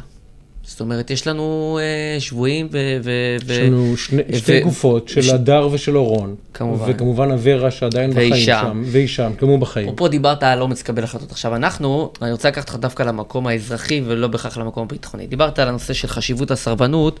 אני אגב חושב שכולם התייצבו לא חשיבות. על חשיבות ה- לצאת נגד על- הסרבנות. על הס- הס- על הסכנה כמובן, שבסרבנות. כמובן. כן. אני אגב חושב שכולם התייצבו כמו גדולים ביום אבל הוא פקודה. אומר, זה אבל לא לא משנה. אני אומר, הוא אומר, אני זה כבר לא מבין, משנה. אני מבין. הוא אומר, זה כבר לא משנה, הנזק כבר נגרם. אני מסכים. יש ודרך אגב, גם מאבדים כשירות, הטייסים ודאי. זה לא אותה כשירות, הסיפור הזה יבוא, זה, זה, זה תירוץ שאסור לספור אותו. נכון, אני, אני, אני נקודה. מסכים, ולכן אני אומר שזה לא הפרגמטיקה, אלא הדקלרציה יש משמעות. עכשיו, אבר מנגיסטו נמצא שם, אבל אף אחד לא מדבר עליו. כי הוא החלש, כי מאיפה שהוא בא, כי איך שהוא נראה, כי מה ש... כל הדברים, כל הדברים האלה. זאת אומרת, בעיני, אני לא מסתכל רק על האופרציה, אלא גם על הדקלרציה. אז אנחנו פה בכל שבוע לא אומרים ללכת עכשיו להחזיר אותו בפעולה הירואית, אלא בכלל לדבר על זה. החשיבות של השיח. אז uh, אנחנו מציפים את זה גם בפניך כ- כבכל שבוע ובכל פרק uh, בעניין הזה, אבל בכל זאת תיקח אותי לקראת סיום משהו שאתה מרגיש שהוא כן פוזיטיבי בתוך הסיטואציה הכאוטית שאתה מתאר. תראה, אני אומר את זה תמיד. אני חושב שהקבוצה היום, שנמצאת היום בדרג המדיני וה... יותר בדרג הביטחוני, שאני מדבר על שר הביטחון גלנט, ראש הממשלה. על הרמת... לא, אני מדבר על הביט- על הדרג אה, המדיני. אוקיי. אה, הדרג הביטחוני. הביטחוני. גלנט, שר הביטחון, הרצי הלוי, רמטכ"ל, מנכ"ל משרד הביטחון, ו- ואמיר ברם, שהוא הסגן. אני חושב, אני נפגשתי עם כולם. אני רואה הבדל ענק בשיח איתם מה שראיתי עם קודמיהם. הם לא מנסים אה, לשפוך, אה, לזרוע חול בעיני הציבור, אה, לזרוע חול, לזרות חול, יותר נכון, זאת המילה הנכונה. הם מבינים את הבעיה, הם מסכימים שהם בבעיה, הם לא חייבים להגיד את זה בצורה כמו שאני מדבר, אבל הם, מסכימים, הם מבינים שחייבים לתת פתרונות, הם בעלי יכולת, אני חושב כולם בעלי יכולת, מקצוענים. מה שאני בא ואומר להם, חבר'ה, אתם חייבים להתחיל לבנות את התהליך שהבנתם, שקיבלתם. את אותם פתרונות שאנחנו הצגנו במסמך הזה, ואני יכול לעזור עליהם מאה פעמים, ולא לא משנה כרגע. וזה הנקודה האופטימית שלי, שאני מצפה שאחרי כל הבלאגן הזה שקורה במדינה, יגיע היום ומהר ככל שיהיה, ויתחילו לעסוק בדברים, כי יש עם מי לעבוד. איך, איך, הזאת- איך? חוזרים לכשירות? איך חוזרים לכשירות? כמה זמן אתה מעריך שאם המערכת נכנסת לאירוע באמת אבל, ושמה דברים שהם מאוד חשובים, אבל אולי לא ברמה של שרידות של המדינה הזאת? שירות בסיסית חמש שנים. זאת אומרת שהיום אנחנו צריכים להתפלל שבחמש שנים הקרובות לא תהיה מלחמה. אני אומר את זה בצורה הכי ברורה וחדה.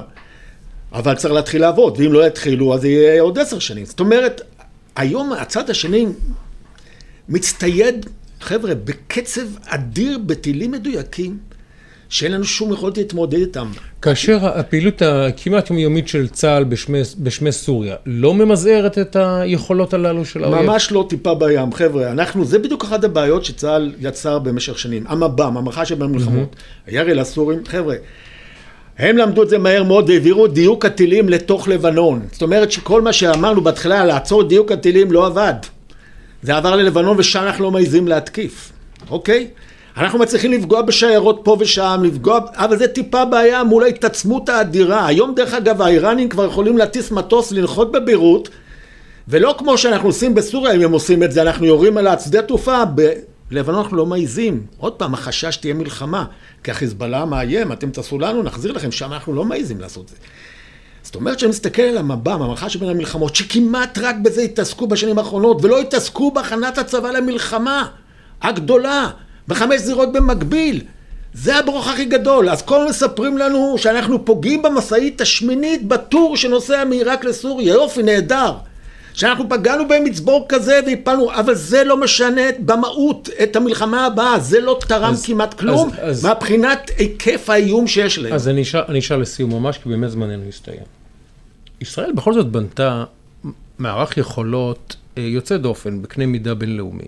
יכולות טכנולוגיות, יכולות אסטרטגיות, יכולות שאתה מכיר ושאסור לדבר עליהן. יש לישראל יכולות טכנולוגיות יש לה, יוצאות דופן. אוקיי. יש גם טילי קרקע-קרקע, יש, גם- יש, לה- יש יכולות נוספות שישראל אה, טרם אה, השתמשה בהן בצורה אה, היא משמעותית. מוכרת את כולם, רובם, לחוץ לארץ.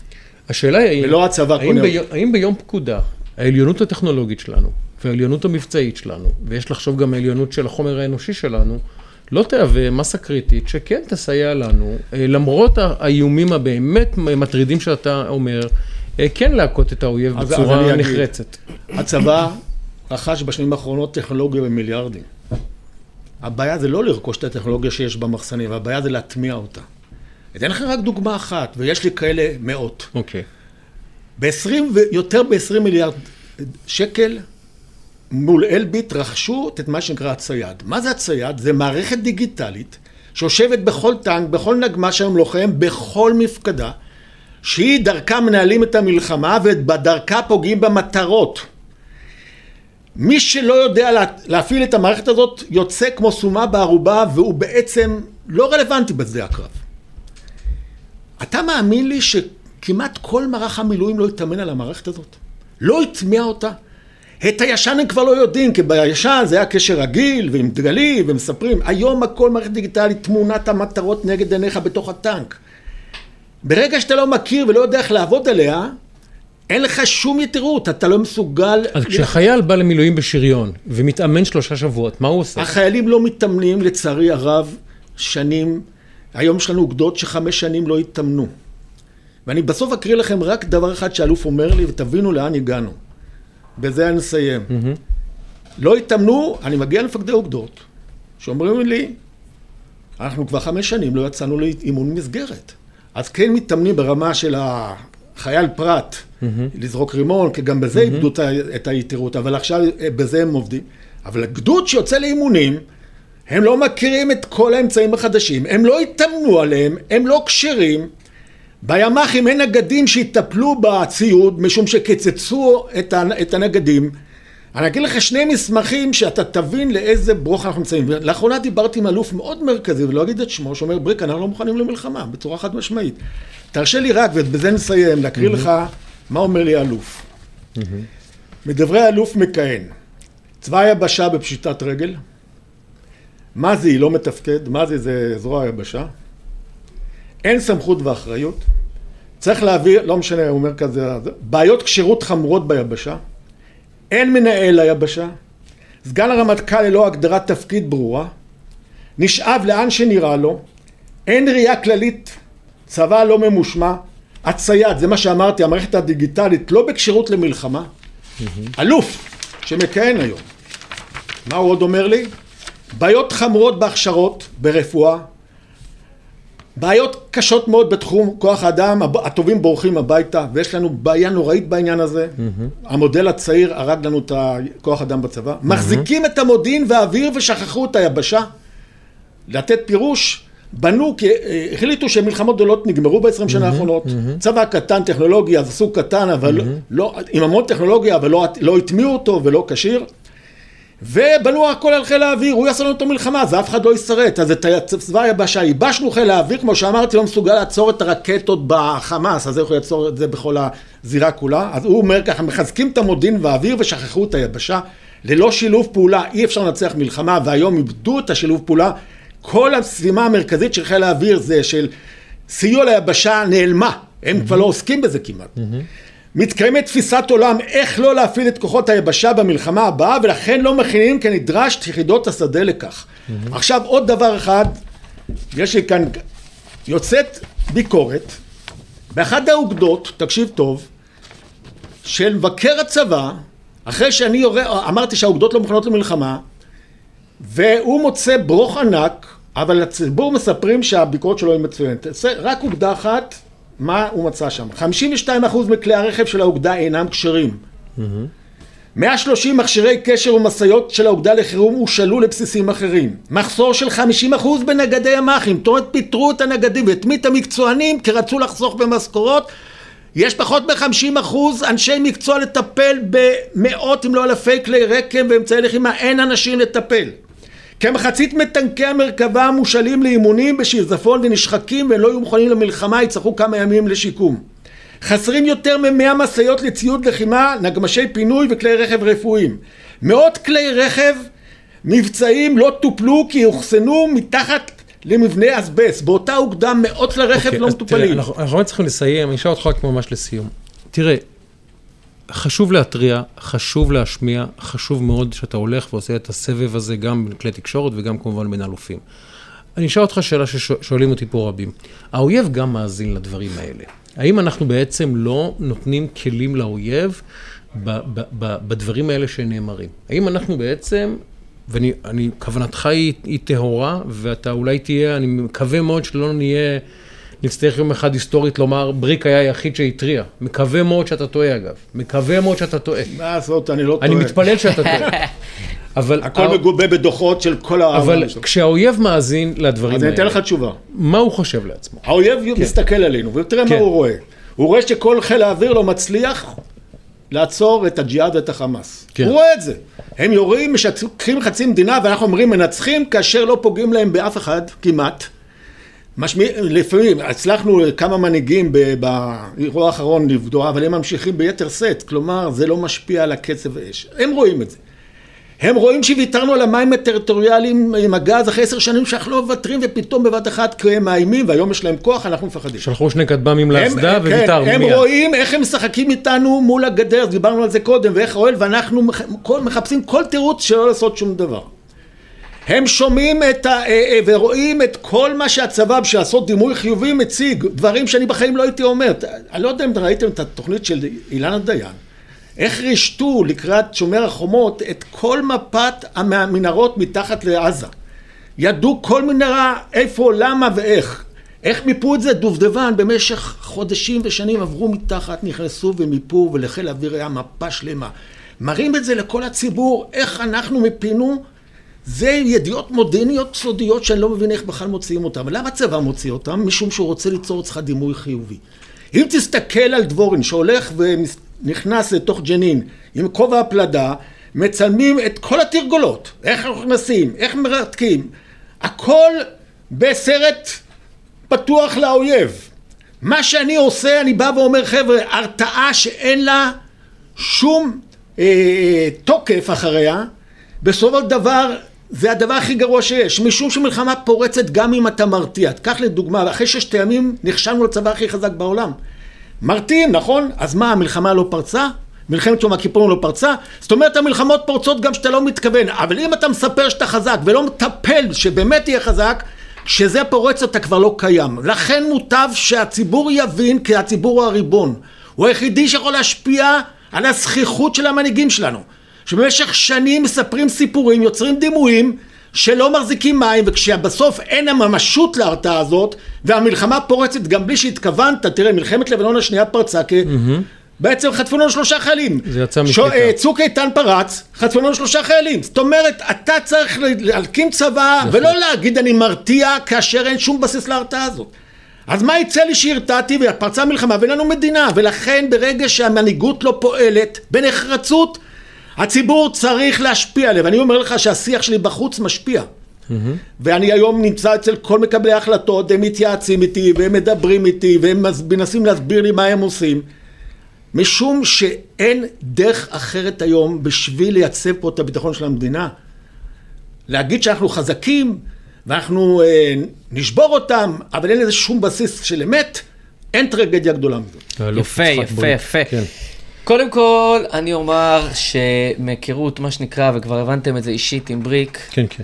הלב שלו פיו וליבו תמיד שווים, במקום וליבו המקום הנכון, הנכון, אין ספק. ואין פה שום עניין אחר, אין אין פה בכלל. שום אינטרס. זולת טובת לא, מדינת הדאגה- ישראל, חשוב להגיד את זה. הדאגה מורגשת. אני אגיד לך, אה, חשוב להגיד את זה, כי שאלה, לפעמים אין אנשים שאלה. טועים ואומרים, רגע, מה זה, מה לא, הוא לא, רצה, לא, לא. איזה אינטרס.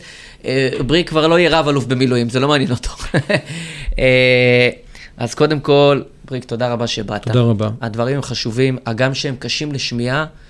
אה, אני, לא, אני חותם על כל דבר שבריק מוציא מהפה, אני יודע שהוא בדק אותו. אמת. מה לעשות, ראיתי אותו עובר על איזה דבר או שניים. אמת, אמת.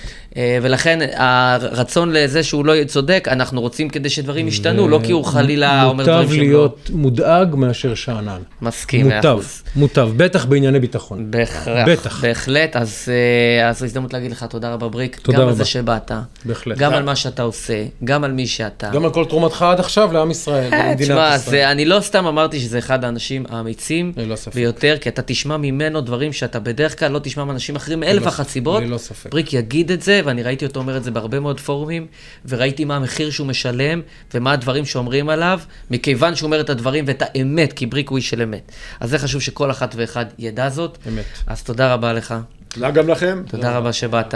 מחכים מאוד. אה, ואנחנו זה, זה אנחנו סוכמים את פרק מספר אה, 96. ונראה- הופה, נראה שוב לקהל, אה, מאוד מומלץ הספר הזה. תקשיב. באמת סיפורו של אה, לוחם ישראלי. תדע לך שבריק כתב לי הקדשה, אחת ההקדשות המרגשות. שנכתבו. הופה, הנה, גם לי, גם לי יש הקדשה. ושתדע שמה שהוא כותב הוא מתכוון. אז אני לא. אקריא פה, אבל אני, באמת, הקדשה. מהמרגשות. כתב לי גם הקדשה מאוד יפה, ויש לי את הספר, אבל את הספר עם ההקדשה, עם כל הכבוד. עם כל הכבוד, זה כבר משהו אחר לחלוטין. אז אנחנו אה, אה, סוכמים את פרק כן. מספר 96. זה, זה פרק שחשוב שתשתפו עם כמה שיותר אנשים, ואוזניים ועיניים, כי הדברים חשוב שיישמעו. וכאמור, עדיף לדאוג מאשר להיות זחוח, ועדיף להיות ערני וחד מאשר להיות שאנן. חד משמעית, אלא אם כן אתה שאנן סטריט, ואז אה, זה סיפור אחר. אה, אז נגיד תודה רבה לכן ולכם אה, על הצפייה וההאזנה והשיתופים, ואנחנו נמצאים בגוגל פודקאסט ובאפל פודקאסט, וכמובן בכל פלטפורמות ישראל היום, כאן בלייב, ומי שלא תפס את זה עכשיו, זה נראה לי יהיה רלוונטי, אמת. גם בסוף השבוע וגם בימים הקרובים, כי זו שיחה סופר סופר חשובה. אה, ואנחנו בספוטיפיי ובפייסבוק וביוטיוב, באמת בכל מקום אפשרי. אז אה, נגיד לכן ולכם ולך, שייקה. ולך נדב, ולדניאל שפע, ולנטע פלודרמן, ולנטע סימאי. שהיא לא קש- עשאי, היא סימאי. סימאי, ולאסף כשר, ולאורי דגון, ולאחד והיחיד. רני אשל, כמובן. הצלחה היום בערב. בהצלחה רבה, מפרגנים. לירוקים. עד המלחמה לפחות נסתפק בכמה ניצחונות. כן, מה אנחנו מבקשים? כן, בקטנה ניצחון קצת בכדורגל. מה קרה? שנהנה בינתיים ממה שיש. ועם ישראל חי. אה, אז אה, תודה רבה לכן ולכם, אנחנו שיחת רקע פרק מספר 96, סלמת.